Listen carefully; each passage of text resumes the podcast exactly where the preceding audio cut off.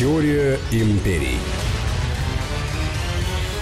Здравствуйте, друзья. Это «Теория империй». Сергей Судаков. Анна Шафран, здравствуйте. Мы продолжаем проводить параллели между Древним Римом и Соединенными Штатами Америки, потому что известно, что Америка была построена по образу и подобию Древнего Рима, а если мы знаем, как когда-то события развивались, значит, можем предполагать, как они будут развиваться и сегодня.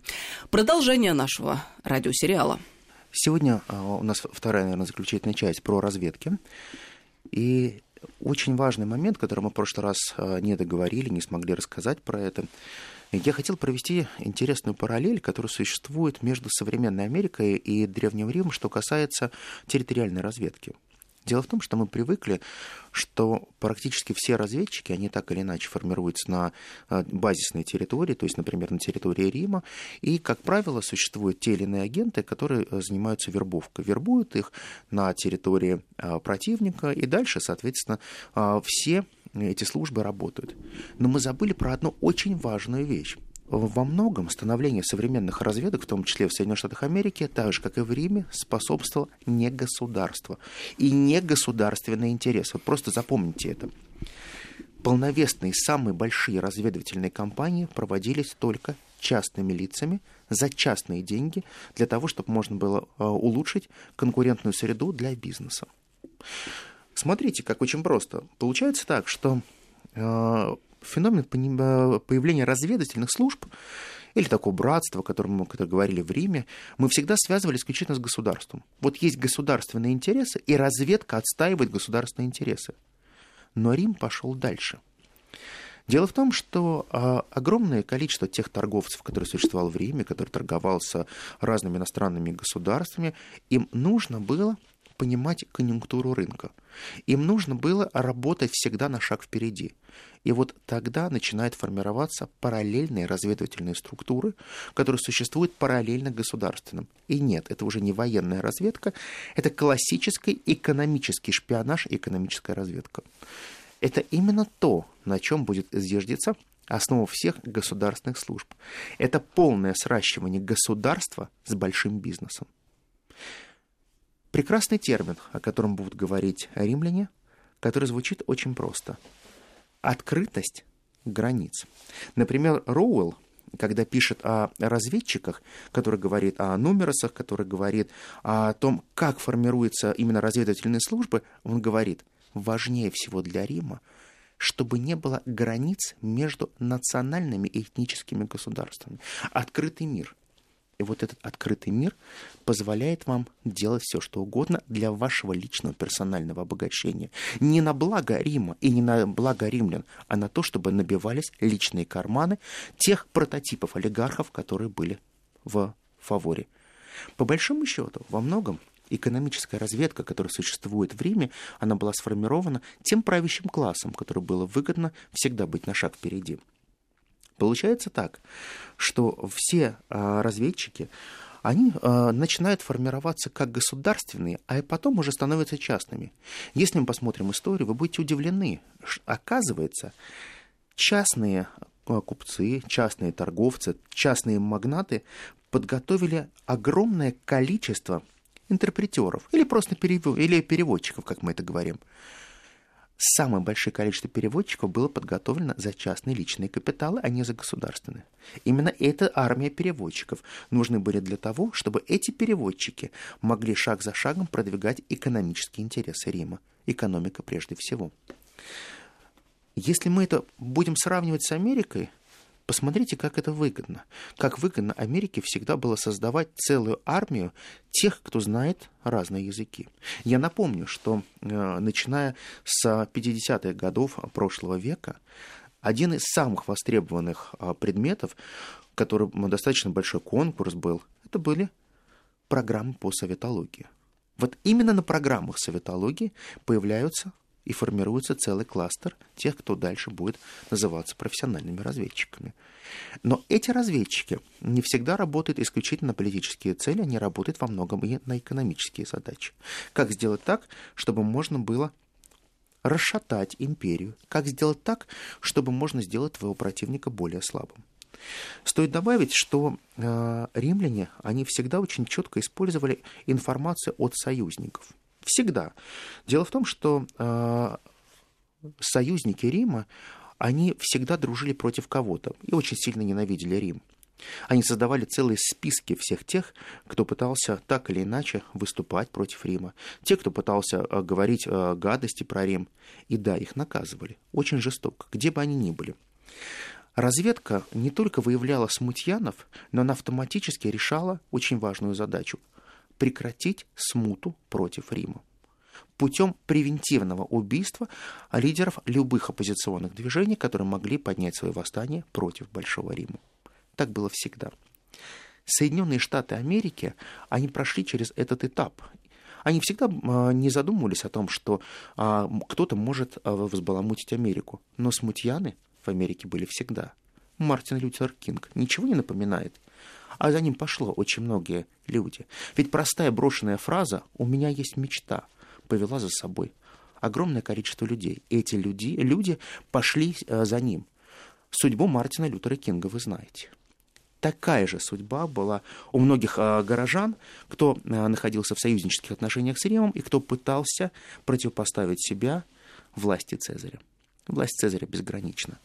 Но власть Цезаря, она нуждается в постоянной поддержке за счет формирования целого института манипуляторов и информаторов. Была а, целая профессия внутри разведывательной службы, которая называлась индикес – и вот эти индикес, это были информаторы, которые правильно могли развернуть любую ситуацию внутри союзников. Самое большое количество, кстати говоря, таких э, информаторов было внутри Армении.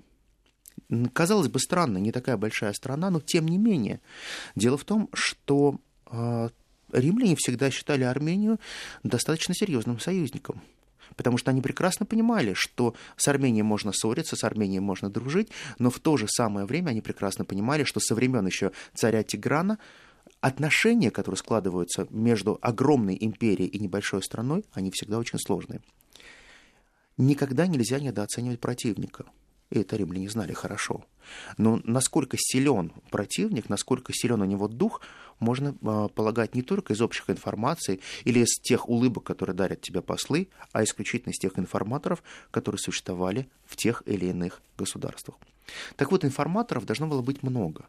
Если их мало информаторов, ты никогда не получаешь объективной информации. Каждая отрасль народного хозяйства нуждается в своих информаторах. Начиная от того человека, который делает сандали, гончара, заканчивая тем человеком, который выдает расписки или кредиты должна быть полная проницаемость того, что происходит на самом деле. Вот если нет этой очевидности того, что происходит на, на самом мире, то ты теряешь очень важную вещь. Ты становишься уязвим, и твоя уязвимость становится катастрофической. В какой-то момент империя начинает падать. Потому что эти маленькие союзники, которые улыбаются тебе в лицо, возносят Цезаря, они всегда готовы воткнуть тебе меч в спину. Посмотрите сегодняшняя Америка, посмотрите, насколько она велика, насколько она может управлять любыми процессами, в том числе в Европе. Каждый ждет того или иного распоряжения, которое поступит из Белого дома, но при этом про себя все понимают, что когда-нибудь гигант рухнет. Когда-нибудь одна нога у гиганта подвернется, и он станет совершенно другим, этот гигант. Вот мы с вами сейчас становимся свидетелями того, что постепенно, шаг за шагом, мы наблюдаем ту эпоху, когда очень сильно меняется вообще осознание того, что такое имперская империя как таковая, и нужна ли эта империя дальше, что дальше происходит с этой империей. Рим пытался себя защитить.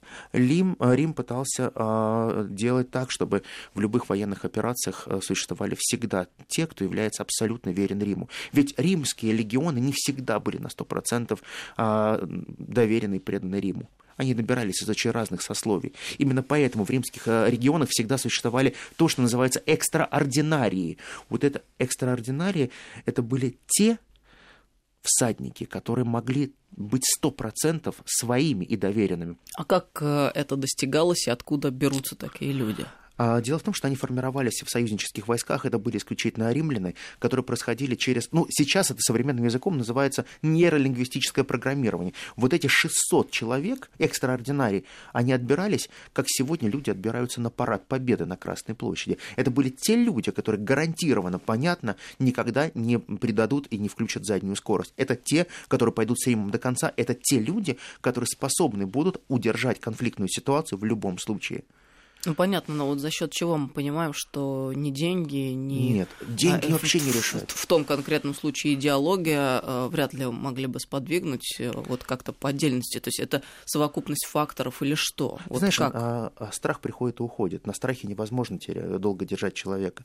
Понимаешь, в чем дело? Когда Макиавелли пишет, что страх самый лучший а, союзник, неправда. Нет, держать можно, но ты правильно сказал, недолго. Это не прочный фундамент и не долговечный. Человек привыкает к страху. Ты понимаешь, вот если ты все время человеку говоришь, я тебя убью, я тебя изобью, я тебя убью, я тебя изобью, то в какой-то момент человеку станет все равно, он скажет, ну давай. Но есть и другая вещь, которая очень важная. Простые слова, сила и честь. Есть те вещи, которые позволяют тебе гордиться той спиной, которая стоит за тобой. Но ты это не... уже идеология. Совершенно верно. Ты неуязвим, когда за тобой машина, которой являешься ты не просто частью этой машины, это твоя спина. Ты являешься органическим продолжением этой машины. Твоя семья, твои дети, они защищены этой машиной. И когда ты находишься на острие, ты гарантированно всегда можешь идти вперед. Когда ты идешь вперед, понимая, что ты защищен. Очень важный момент, который делала всегда Рим для своих сотрудников, всех разведок, всех спецслужб. За одного убитого мы убьем тысячу. Мы убьем сто но будем мстить до конца, потому что вы сегодня убили римского гражданина. Вы сегодня сотворили то, что невозможно простить. Ведь прекрасно было понятно, что Цезарь, когда он еще был молодой, ты помнишь, он очень сильно бравировал и рисковал, когда он э, путешествовал и был пленен пиратами, ведь он прекрасно понимал, что у него есть козыри. Нет, не финансовые козыри. Он говорил одну простую вещь. Я являюсь сенатором Рима. Убейте меня прямо сейчас и посмотрим, что будет дальше, когда вы, варвары, убьете сенатора Рима. Это война. Это будет война. И вот эти люди, которые шли и контролировали легионы, они прекрасно понимали, что они являются такими же, непред... они такими же неприкасаемыми, практически как сенатор Рима. Если их предают, их убивают, то за них вступится большое государство, и те легионы, они будут биться за них очень серьезно. Они любимцы фортуны. Очень важный фактор, о котором мы все время с тобой говорим. Не просто быть человеком, который предан государству, а показать, что вот эти 600 всадников являются любимцами фортуны. Где они, там победа. Это непростые слова, которые потом будут взяты многими спецслужбами, в том числе нашими подразделениями, там, где мы, там победа. Мы прекрасно помним, чей это девиз. Но это тот девиз, который приходит из Древнего Рима. И фортуна, когда идет за тобой, ты произносишь в сердце простые слова. Там, где я, там победа. И когда шаг за шагом начинает формироваться полноценная уже система разведки, то мы понимаем, что очень важный этап – это, конечно же, институциализация вербовки на государственном уровне не просто вербовка, а сделать так, чтобы государи, правители других государств были тебе подвластны. Чтобы на них было такое количество компромата, что их можно было снести в любой момент. И оказывается, это работает просто блестяще, абсолютно блестяще. И именно Рим становится тем, кто первый институциализировал институт шантажа. Именно Рим стал тем, кто потом создал основу полноценного шантажа и обмана которые сейчас действуют по всему миру. Вот какой интересный момент. И здесь мы опять выходим э, на тему, какой вид, э, какой способ государственного устройства наиболее отражает национальные интересы. Ведь наместник или демократическая форма в том или ином государстве позволяют а, ставить именно такие фигуры во главу те фигуры, на которых есть компроматы, которые будут управляемыми. А вот как раз монархия — это та форма государственного устройства, которая э, сводит к минимуму подобные возможности. Да, и это правда. Вот если мы внимательно разберем монархическую концепцию, вот именно самое мон... сердце монархии, то мы придем к очень простому вызову. Баланс власти и предательства, он вот здесь очень правильный. Мы прервемся на несколько минут. Это «Теория империи» Сергей Судаков и Анна Шафран. Теория империй.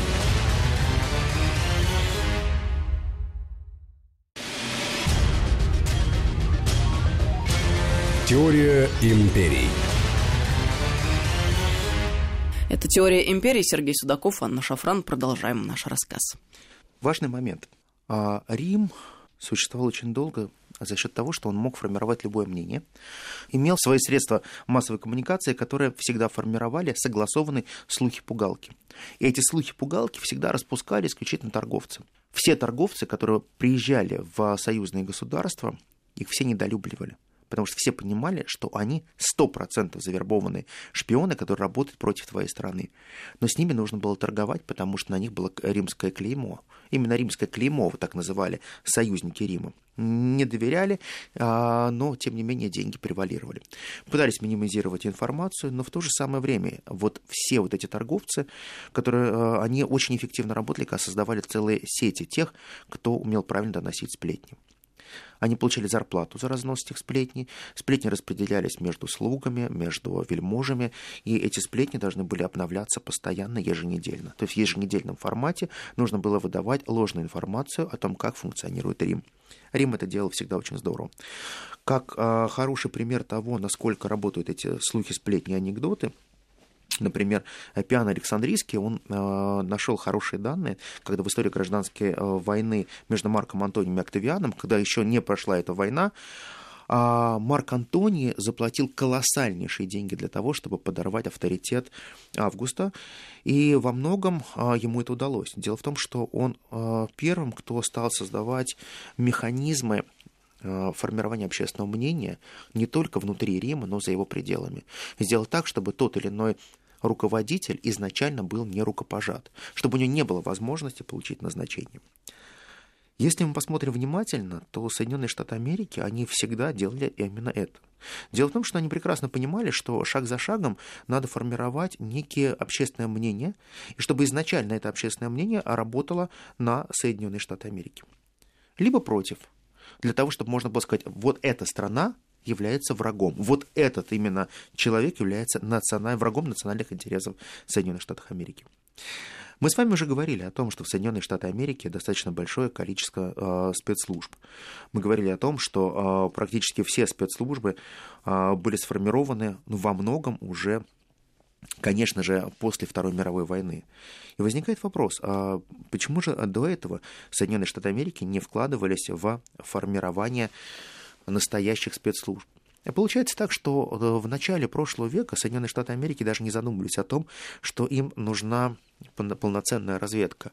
У них были некие такая э, хаотичная разведка, как вы помните, в Соединенных Штатах Америки в начале века даже не было единого института полиции. Вот просто не было. Каждый штат сам формировал полицию, и каждый штат сам наделял полицейских своими правами. То есть, грубо говоря, в Массачусетсе было а, одни правила игры, в Вашингтоне были совершенно другие правила игры. А в Каролине совершенно третьи были. Или вообще полностью. Не было похоже единых каких-то правил игры. Разведывательная деятельность начинает формироваться в 20 веке, когда начинают формироваться институты уже э, настоящих спецслужб, и Соединенные Штаты Америки а, в 1908 году создает бюро расследований. Это не то, что называется Федеральное бюро расследований, а просто бюро расследований. Федеральное бюро расследований ФБР появится чуть позже. И именно бюро расследования становится прототипом а, всемесячной, всеамериканской спецслужбы, которая способна создать единые правила игры во всех штатах. Дело в том, что э, практически все, говоря об американских службах, они всегда э, говорили, что американские спецслужбы, они во многом копировали тот опыт, который был в Германии. И даже тогда, когда эти службы появляются, их очень часто начинают называть после Второй мировой войны, ну, скажем так, прообразом гестапо. Вот это факт. Но если по сути мы посмотрим, как работала гестапо, и мы перенесем это на американский опыт, то мы действительно станем э, очевидцами того, что Соединенные Штаты Америки очень многое скопировали с того, что было в Третьем Рейхе. Они полагали, что этот опыт был очень эффективен. И Америка, когда стала создавать свои спецслужбы, они во многом создавали их по образу и подобию. А в свое время Уильям Донован, он выступил а, генерал после Второй мировой войны, а Донован выступил с очень интересным обращением. Он, он а, как раз говорил о том, что нужно будет создать механизм, который бы разрушал все эти зловещие заговоры. Мы не хотим считать, что а, мы являемся страной, которая возрождает гестапо, но в то же самое время мы должны создать очень эффективный механизм работы специальных служб. Тогда, а, в 1947 году, появляется очень важная служба, очень серьезная, и которая существует по сегодняшний день, это Центральное разведывательное управление. 1947 год а, ЦРУ становится самой большой спецслужбой, которая поглощает общенациональную разведку. Донован, который выступал и говорил о том, что Америка никогда не будет работать по образу и подобию а, немецких гестапо, он как раз является именно тем идеологом, который во многом стал предвестником создания единой крупной разведслужбы. Дело в том, что мелкие разведслужбы, они существовали, и они остались существовать параллельно, но получилось так, что ЦРУ, оно было создано полностью сверху. И ЦРУ стало тем механизмом, который существовал в основном для того, чтобы работать на уничтожение Советского Союза. В 1961 году а, создается очень мощное разведывательное управление в Америке. И оно, естественно, находится в Министерстве обороны. Естественно, бюджеты будут засекречены. Никто не знает, сколько стоит спецслужбы. Мы много можем говорить только о слухах. Мы можем говорить только о тех данных, которые выходили когда-то давно. Ну, это лет 20 назад. Сейчас мы можем только по отголоскам понимать, сколько стоят американские спецслужбы. Итак, в 1961 году американцы создают разведывательное управление Министерства обороны. А сильнейшая организация, которая направлена только на внешние операции. Отделение разведывательных служб существует во всех видах войск в Америке. Во всех. С одной стороны, они следят за тем, что происходит э, вовне, а с другой стороны, они формируют некий образ врага внутри своей страны классическая пропаганда, которая запускается в формировании образа врага, она начинается с уже полновесного 1961 года, не в рамках ЦРУ, а в рамках разведывательного управления Министерства обороны Соединенных Штатов Америки. Пентагон становится а, той страной, которая начинает формировать полновесный образ врага. Сегодня, когда мы говорим об образе страшных русских, русской мафии и о русских хакерах, об этой триаде, мы должны четко понимать, что это делают не просто какие-то мальчики, которые пишут статьи. Это направленная политика, которая проводится исключительно из недр Пентагона. Получилось так, что практически все так называемые крупные скандалы, они никогда не были а, инициированы исключительно ЦРУ или Агентством национальной безопасности. Во многом они всегда исходили из Министерства обороны. Если мы э, внимательно посмотрим, э, как работает разведывательное сообщество Соединенных Штатов Америки, то мы э, будем сильно удивлены. Дело в том, что, понятно, первое место занимает ЦРУ, Центральное разведывательное управление, потом идет Агентство национальной безопасности, и на третьем месте разведывательное управление Министерства обороны. Но на самом деле это так нам подают американцы. На первом месте стоит разведывательное управление Министерства обороны. ЦРУ вторично и АНБ вторично, потому что во многом они подпитываются за счет разведывательного управления Министерства обороны. Министерство обороны является центрообразующей силой в Америке, которая формирует полностью сеть из американских представительств. А теперь посмотрим, зачем получается так, что в Соединенных Штатах Америки формируется так много разведывательных служб – а все очень просто. Дело в том, что в какой-то момент Соединенные Штаты Америки начинают действовать иначе. И действовать иначе они начинают тогда, когда происходит сращивание спецслужб и крупного бизнеса. Вы никогда не задумывались о том, насколько эффективно в Америке существуют транснациональные корпорации. И почему Америка а, всегда говорит о том, что открытое общество, общество без границ и американские ценности важнее всего для всего мира – Вроде бы это здорово. Конечно, Америка прежде всего. Хороший лозунг. Но Америка прежде всего а, был произнесен достаточно давно. В доктрине Монро. Америка прежде всего. Пусть будет ваша Европа, наша Америка, Америка прежде всего. Но Америка прежде всего начинает формироваться тогда, когда спецслужбы начинают продвигать транснациональные корпорации.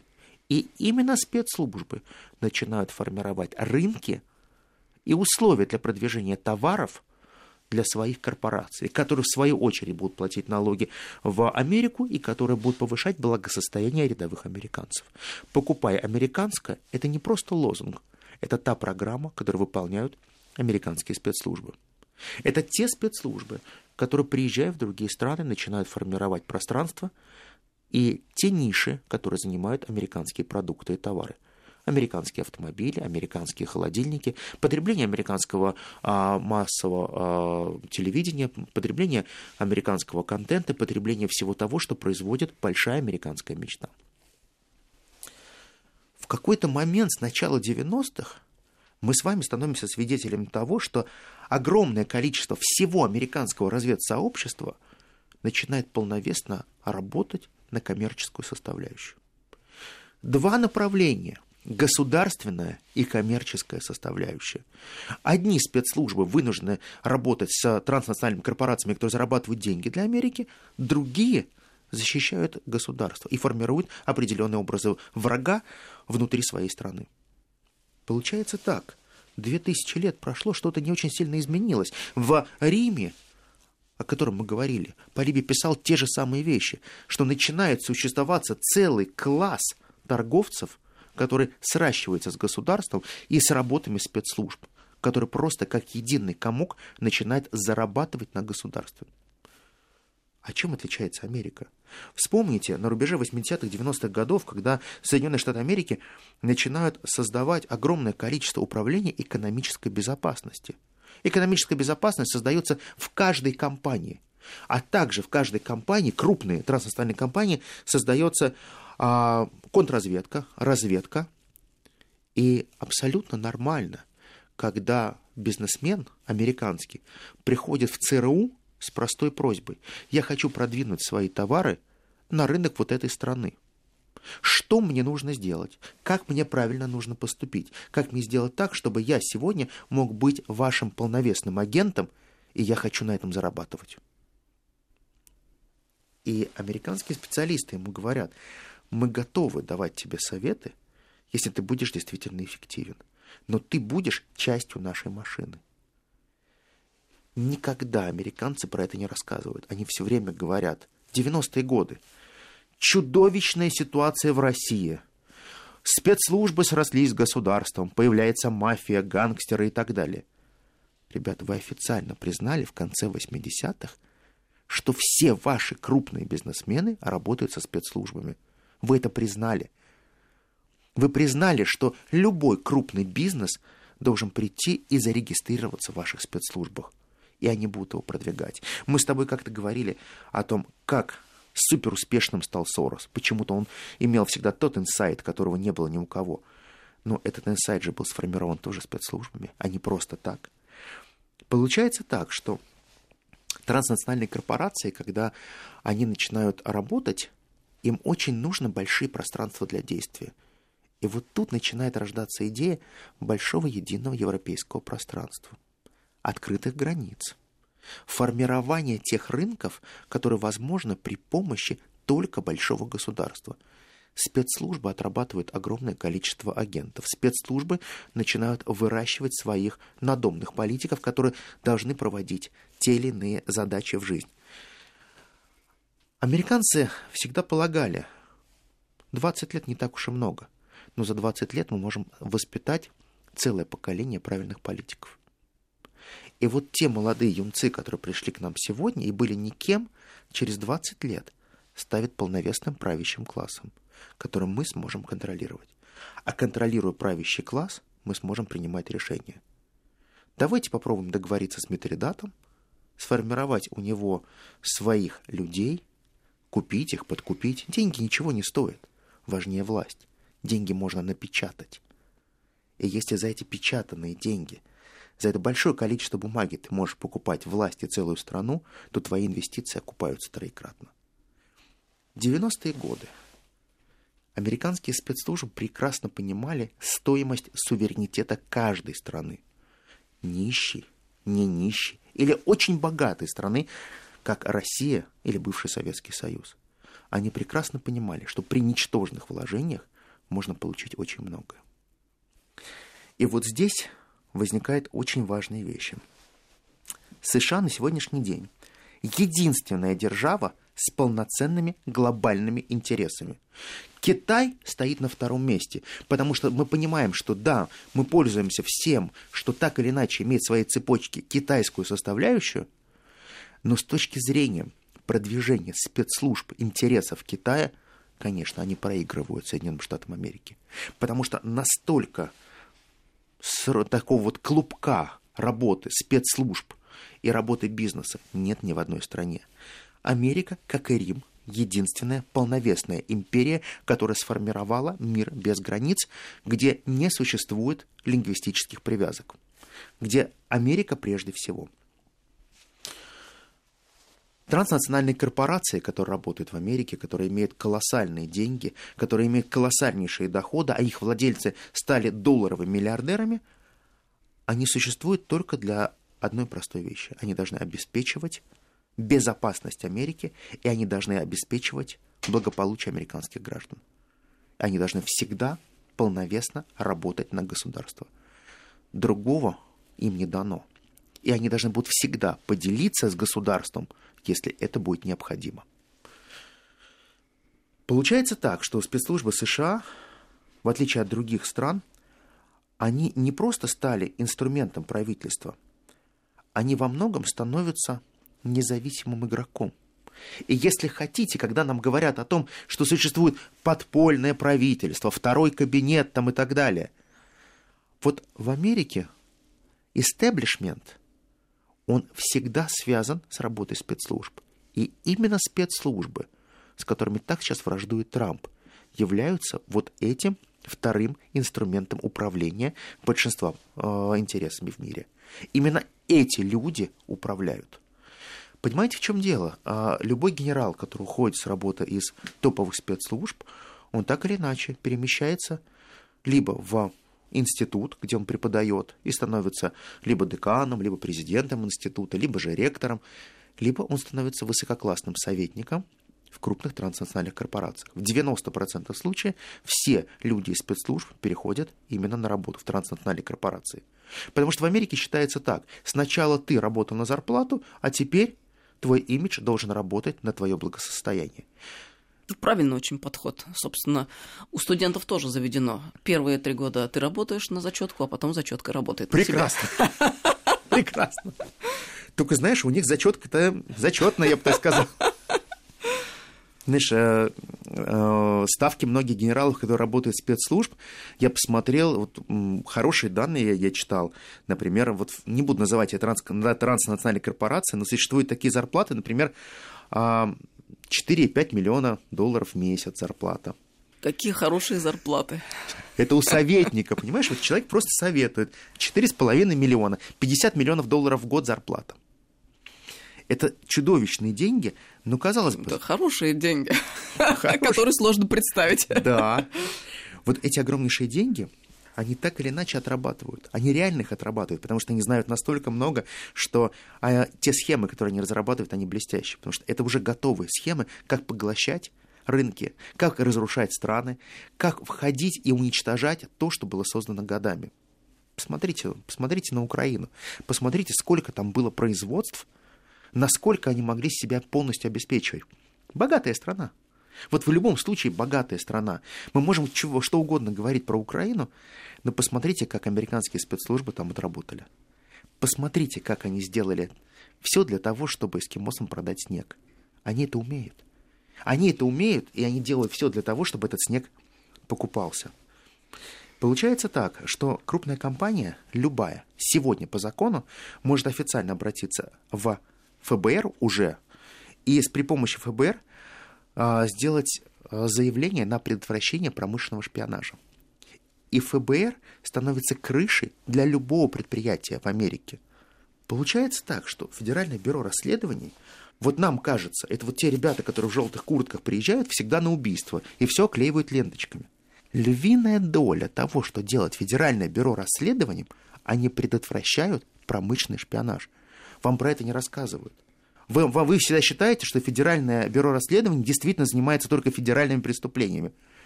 Промышленный шпионаж – это самое, одно из самых серьезных преступлений на федеральном уровне. И если у вас есть ощущение, что Америка когда-нибудь изменится, нет, она не меняется. Не меняются и люди, но меняются механизмы, они становятся более изощренными. И именно поэтому, понимая то, как работал Рим тогда, что применяет сейчас в своей практике Америка, мы должны все сделать для того, чтобы мы были менее уязвимы. Это теория империй. Продолжение в следующих сериях. Сергей Судаков и Анна Шафран.